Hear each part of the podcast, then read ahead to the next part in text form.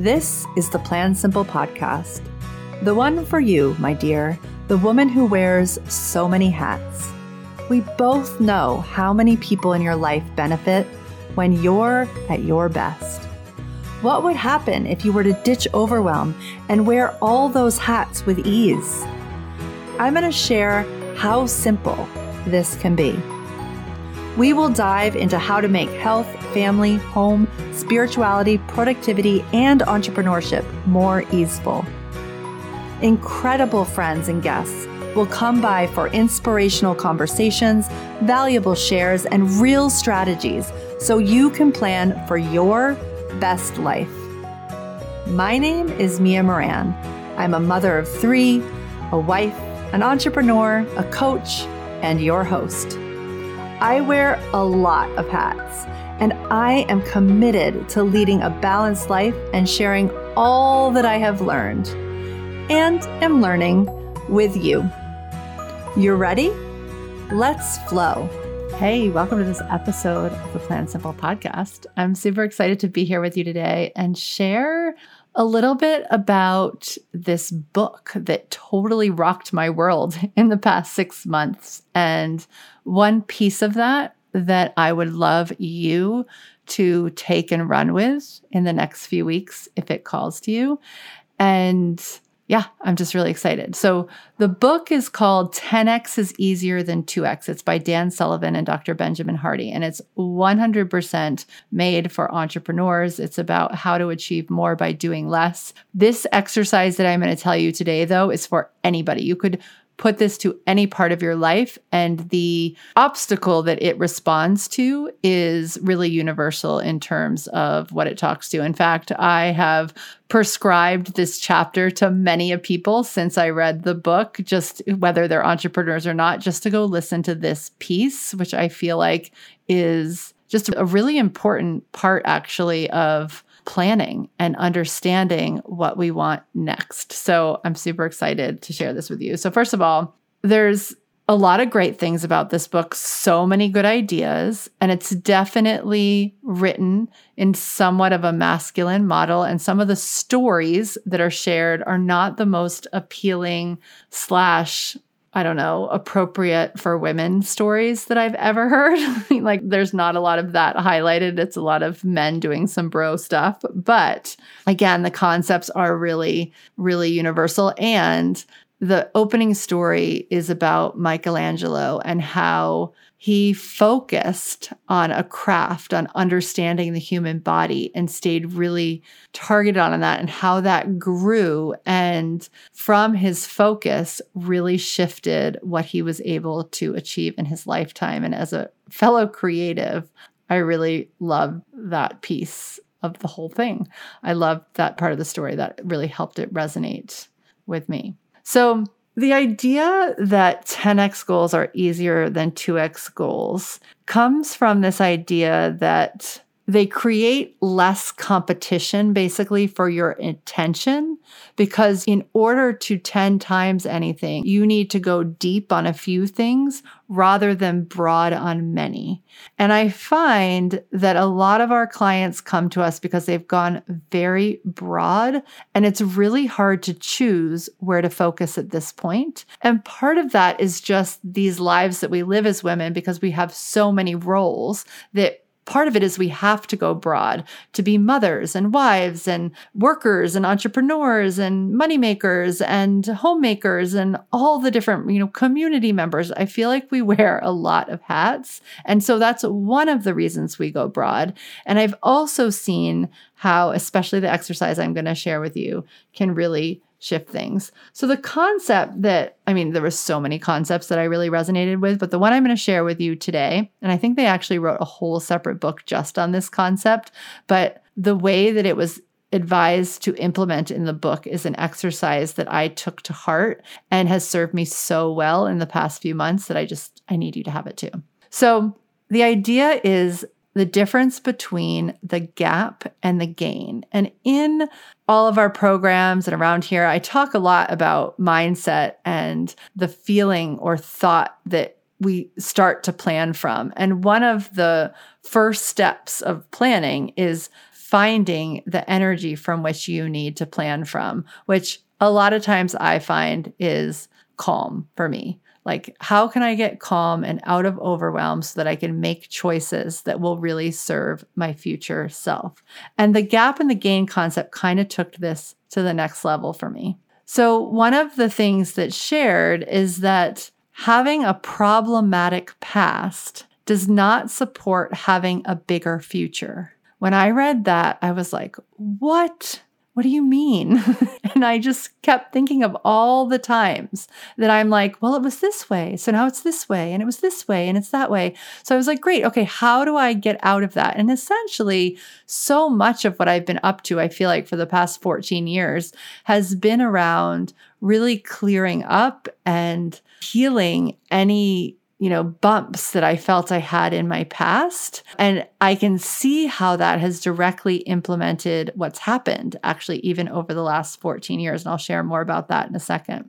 And the idea is that when we're living from the gap, or I would say making choices from the gap, we're measuring against an ideal, an impossible ideal usually. And this is when the word should comes in a lot. I should do this. I should do that, right? Because we think that we need to be this ideal and we don't know any better. And we really, in this case, are devaluing where we are, right?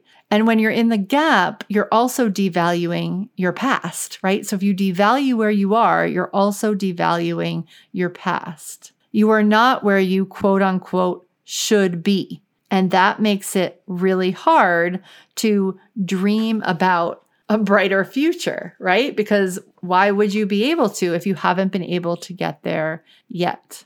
Often, also, the gap is about other people right? And measuring. So if you're not measuring against your own ideals, sometimes you're measuring around the ideals of all those around you. And that's so easy in today's world. Like literally, we're served up other people's ideals every second if we open our phone, right? And we're measuring ourselves like of where we think we should be against where they are, which isn't even our timeline. It isn't even our story.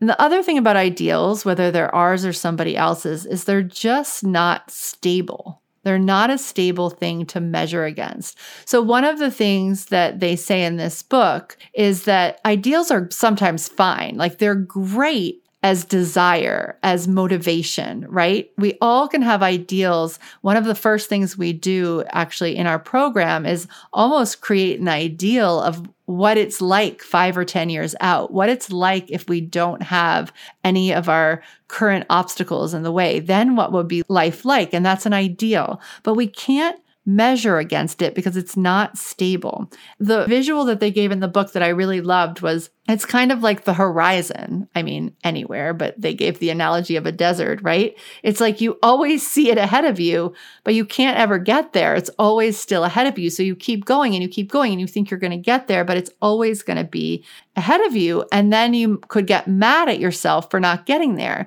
But if you think about the example of the horizon, which is a lot like our ideals, like, of course you can't get there, right? Unless you're in that, what's that movie where they put the guy in the bubble and he actually could get to the horizon, right? That movie. but for most of us, we're not going to get to the horizon, right? And we certainly do get mad at ourselves when we don't get there or feel bad about ourselves. So, again, it doesn't mean that ideals aren't useful. They're just not great for feeling like we got ahead. They're better for creating desire within us to move towards something that maybe is a little bit more measurable. So, the other thing about the gap is that often the language that comes up about it when you're saying something from the gap, when you're declaring what you want from the gap, is I need this, I need that, I need this, right? And so it's a very graspy energy. Whereas when you're thinking about your future from the gain, it's about wanting something. That's the way I should say that, right? So it's like, I want that. Like you're genuinely want that. So I wanted to talk about this idea of the gain and my understanding of it from this book because it really changed the way that I've been able to see what's next for myself in a moment when I was like honestly a little bit foggy. And I'm very rarely, I have to say, foggy. But once I share what came up in this exercise, you'll see maybe why it was foggy or I will point it out. But basically, when you're in the gain, you're only measuring what's next for you or what you want based on where you've been. And you're basing it on a relationship to where you've been that you're sort of excited about, right? You're happy about. It's not something that you feel is bad. It's like you've been there and now you're going here, and you've been there and now you're going here. So, the exercise that I would love everybody to do, if you can find, you know, a nice moment, maybe go to a coffee shop, bring your notebook, is this exercise about looking at what your, what we're going to call 10x jumps have been. So, if you rewrote your past to how all the things led you to right now in a really good way, basically, what would it be like? And I do this exercise actually quite frequently of looking at my thoughts about my past and seeing where there's any sort of negative, like not great energy. And I don't just change that because I want to go tend to whatever happened. Sometimes I'll go do something really magical, like see a shaman. Other times I'll talk to a coach or a therapist. But I want to clean up those things. And I've been doing this for years. And even though I've been doing this for years and I write, I write morning pages are another great way to do this. And I've been writing those for years. But this exercise, it did something new, which is why I'm so excited to share it with you. So, again, what have my 10x jumps been? So, as you know from my process and just like what I would advise you to do here, it's like be messy, like go through and do this and then come back and do the clearer version. But basically, what you want to do is you want to like list out like all the amazing things you've done, all the really phases of your life, and you're going to name them and you're going to date them and you're going to write out like well what happened in that phase? And not only what happened but what did you let go of to make that happen? So part of these jumps of really focusing on what it is that you want in this beautiful way it's about narrowing in the focus to the thing that will make the biggest impact and letting go of a lot of things. And this sounds at first kind of impossible, or at least it did to me. But when I went back to my past, I could see how often I've done it already. And I was like, whoa. And all of a sudden, I saw like all the little purposeful things adding up over time. And I probably literally could have gone back to when I was nine years old. I decided to start when I was in college. So I started with college and I made my way forward. And I'm going to read that to you, what I wrote, so that you could see how maybe this could work for you. And again, this is like I had already done the messy first draft, and then this is what I got to. And by the way, I now read this every morning and it helps me figure out what's next every day it helps me figure out the next thing like it helps me imagine bigger and i'm just so grateful for this process okay so, the first thing I wrote down is becoming a designer. So, that was from 1995 to 1998. And this is when I went to art school and I learned about typography and I started while I was in art school to really think about time. So keep in mind, I'm doing this exercise in relation to my work right now and figuring out what to do next. And I, you'll see that I weaved in life to it a little bit too at some points, but that's because I lived this life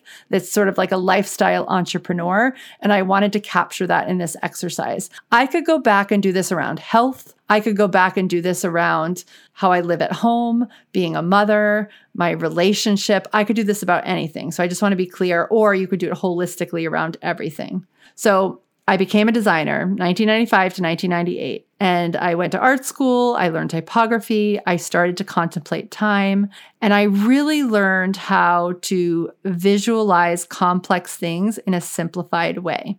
So in order to do that, I had to let go of the fact that I was already in another college, a really good one, though I hated it. So I left a really great college, Georgetown University, in the middle of my sophomore year so I could go pursue this other thing. So for me, that was a big let go because I had to this point done everything by the book. So I was letting go of standard schooling. I was letting go of needing to be right. And I was letting go of doing things like I thought they were supposed to be done. I had a whole visual of like what I thought a person was supposed to do. And this was the first moment that I started letting go of those things. All right, the next phase is I learned the business of design from 1998 to 2002. So during this time, I worked for a small design firm and I got to see what it was like to run a small business in action. I also then moved on to a big firm and saw that in action. And in this three year period, I then started my own firm. So I wasn't an employee for very long in my life. This is true. And during this time, I had to let go of my fear of new things. I was a person who liked to stick to things. I had started that letting go process when I switched college, but this felt faster to me. I let go of a fear of moving on and I let go of putting others' needs before my own. Now, this unfolded more deeply over the years, but that was the first glimpse I got of that. The next phase was looking at work life balance. This was 2003 to 2009. I have three kids and they were born in 2003, 2006, and 2009. So during this phase, I was navigating having my design firm and having three kids while having it. And also during this time, or toward the end of this time, is when I really learned how to take great care of myself. And I guess before that, I was learning to be a mother and allowing others to help me at work. And I started getting a glimpse of working too much when I also took on a job being a professor at an art school. So that I put in there because it tipped my work life balance and that contrast was really important, but also it'll come up in one of my later phases. So in this phase of life, I really let go of being small I let go of not trusting anybody but myself with my kids and with my work. I let go of a fear of having my own office. And I also, during this time, let go of the idea that we needed to work five days a week from nine to five. And during this time, I ran a very successful business in four part time days or four days where like I left by three. So that was pretty cool to figure out at that point in my life. Okay.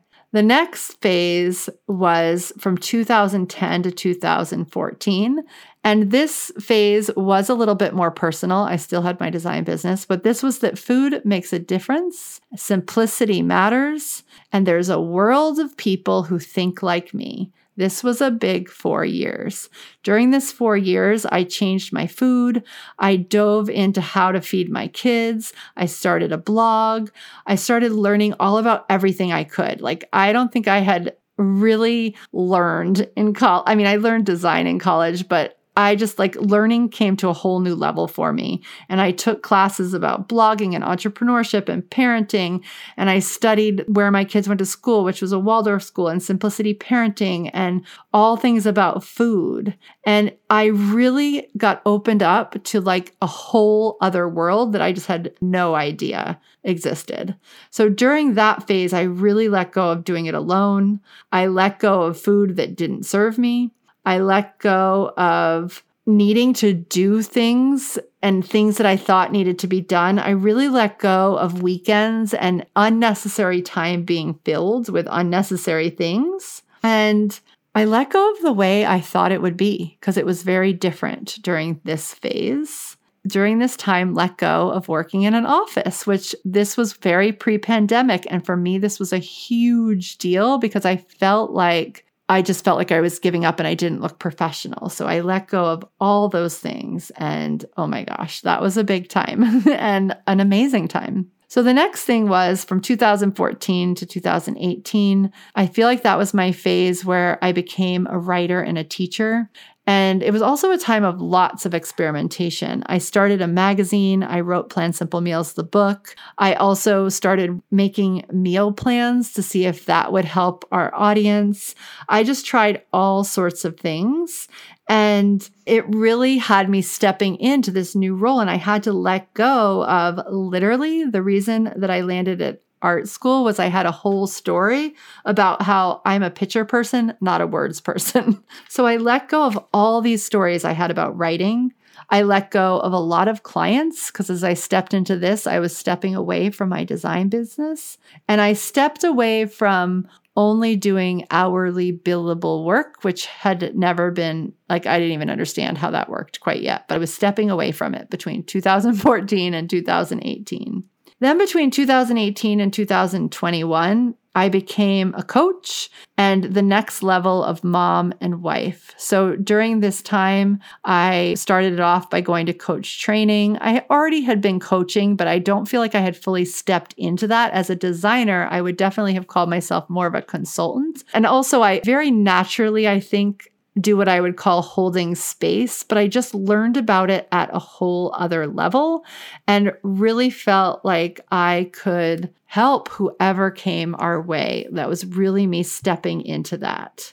I saw a whole lot of other programs online. I became way more coachable myself. I worked on being proud of being a coach. I started off a little ambivalent about that one.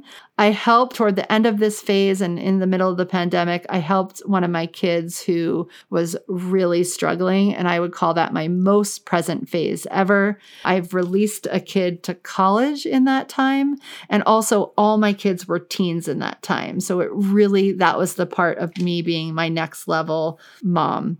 So I really let go again of how I thought it was supposed to be. I let go of really being attached, I guess, to my plan, which opened up a whole new layer of what needed to be folded into our planning systems. I let go of holding on. I wrote down an addiction, but I think I'm going to say a holding on of the past and the future. I really surrendered.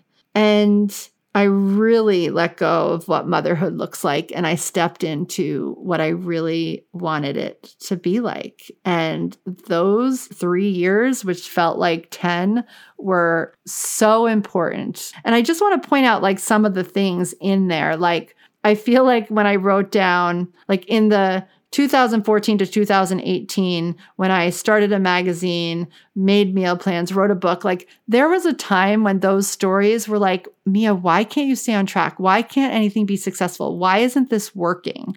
But really, when I look at them, I see that that's what enables me to become a teacher. I needed to take those steps to be able to do what I'm doing today. And same with, you know, I wrote down in the when I became a coach part that I saw a lot of other programs. Well, there was a time when I would say I had major shiny object syndrome and I wasn't concentrating and I was literally buying every program under the map. But literally, it has informed what I'm doing today at a level that I can't even explain. It's so important. And so, this has me really trusting my past. All right. So, it's all about collecting all the data from our past and making it mean something and making it be something that you can measure against as you head into your future so that you can really see it. Okay, so the next phase was 2021 and 20 to 22. It was just a year, a shorter one.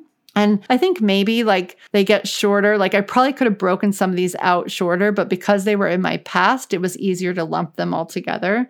But 2021 and 2022, and I didn't see this till after it happened, was really my year of deep rest. I didn't realize how intense 2018 to 2021 were until I had a moment when I could rest. And it was really important that I did that. So in that time, I let go of overdoing, which was something that, I mean, the reason that I have, I do what I do and have the system that I have is because I definitely was an overdoer. And the flow planning method has helped me so much with that. But during this phase of rest, I let go at like a whole other level.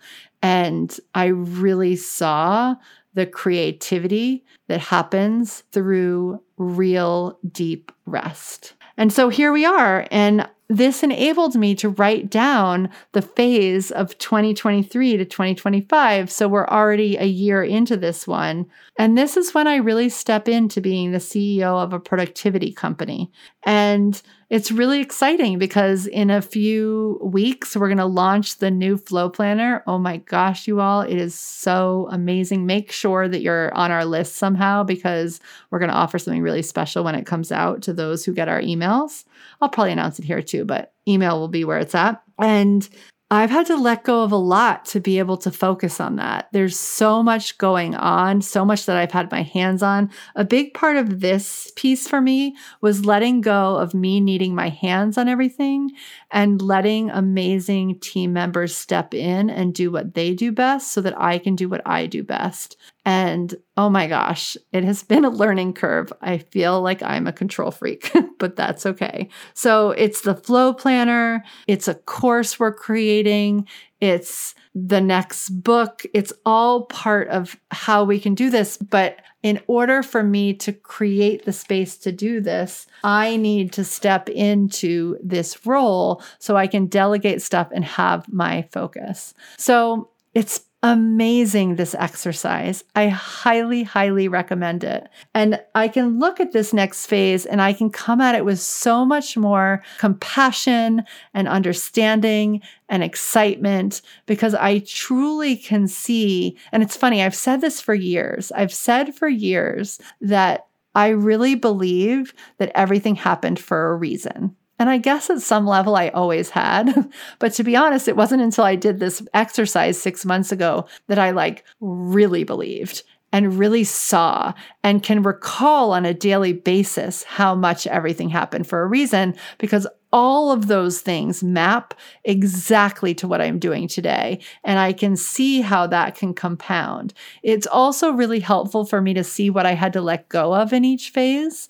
And how heroic that has been each step. And so I want you to do this exercise so that you can see the same for you. And if you're feeling at all like overwhelmed or frazzled or like pulled thin, I think this will really help you to see how everything genuinely has led you to right now and what could be next and what you both need to focus on and let go of for that to happen. So I hope this was helpful. I think that this is, and I hope I'm not saying this wrong, but if I am, I'll correct it in the show notes. But I think it's chapter five in the book. So if you know if you have extra audible credits or something, you could go to the book and you could also listen to chapter 5 and I'm sure that they explain it more eloquently than I am. But now you know my example, you can hear it explained again by Benjamin Hardy and then you can go do it. But I really, really, really encourage everyone to go do it. And again, I think the way to do anything like this is create a ritual around it, whether it's like you wake up early and you sit quietly with your tea and you light a candle at a table where no one's bugging you, or if people are always bugging you in your house, go to a coffee shop, have a delicious, I don't know, latte with almond milk and do this exercise for yourself and let yourself see how far you've come so that you can really create a measurable goal that you can get to because it's based on a past which you're kind of in love with. All right, y'all, I'll see you on the next episode. We have an amazing guest interview coming up in just two days. Thank you so much for joining me today. If you know a woman who wants a little more simple, and a lot more flow, share this episode and send them over to the Plan Simple website to download our free course. And if you can find a five minute window today between meetings in the carpool line while you're eating your lunch, head on over to iTunes and leave us a review. This one action plays such a big part in helping other women find us. And I have so much gratitude for you in advance. So thank you so much. Until next week, dream big, plan from your heart, and have a great day.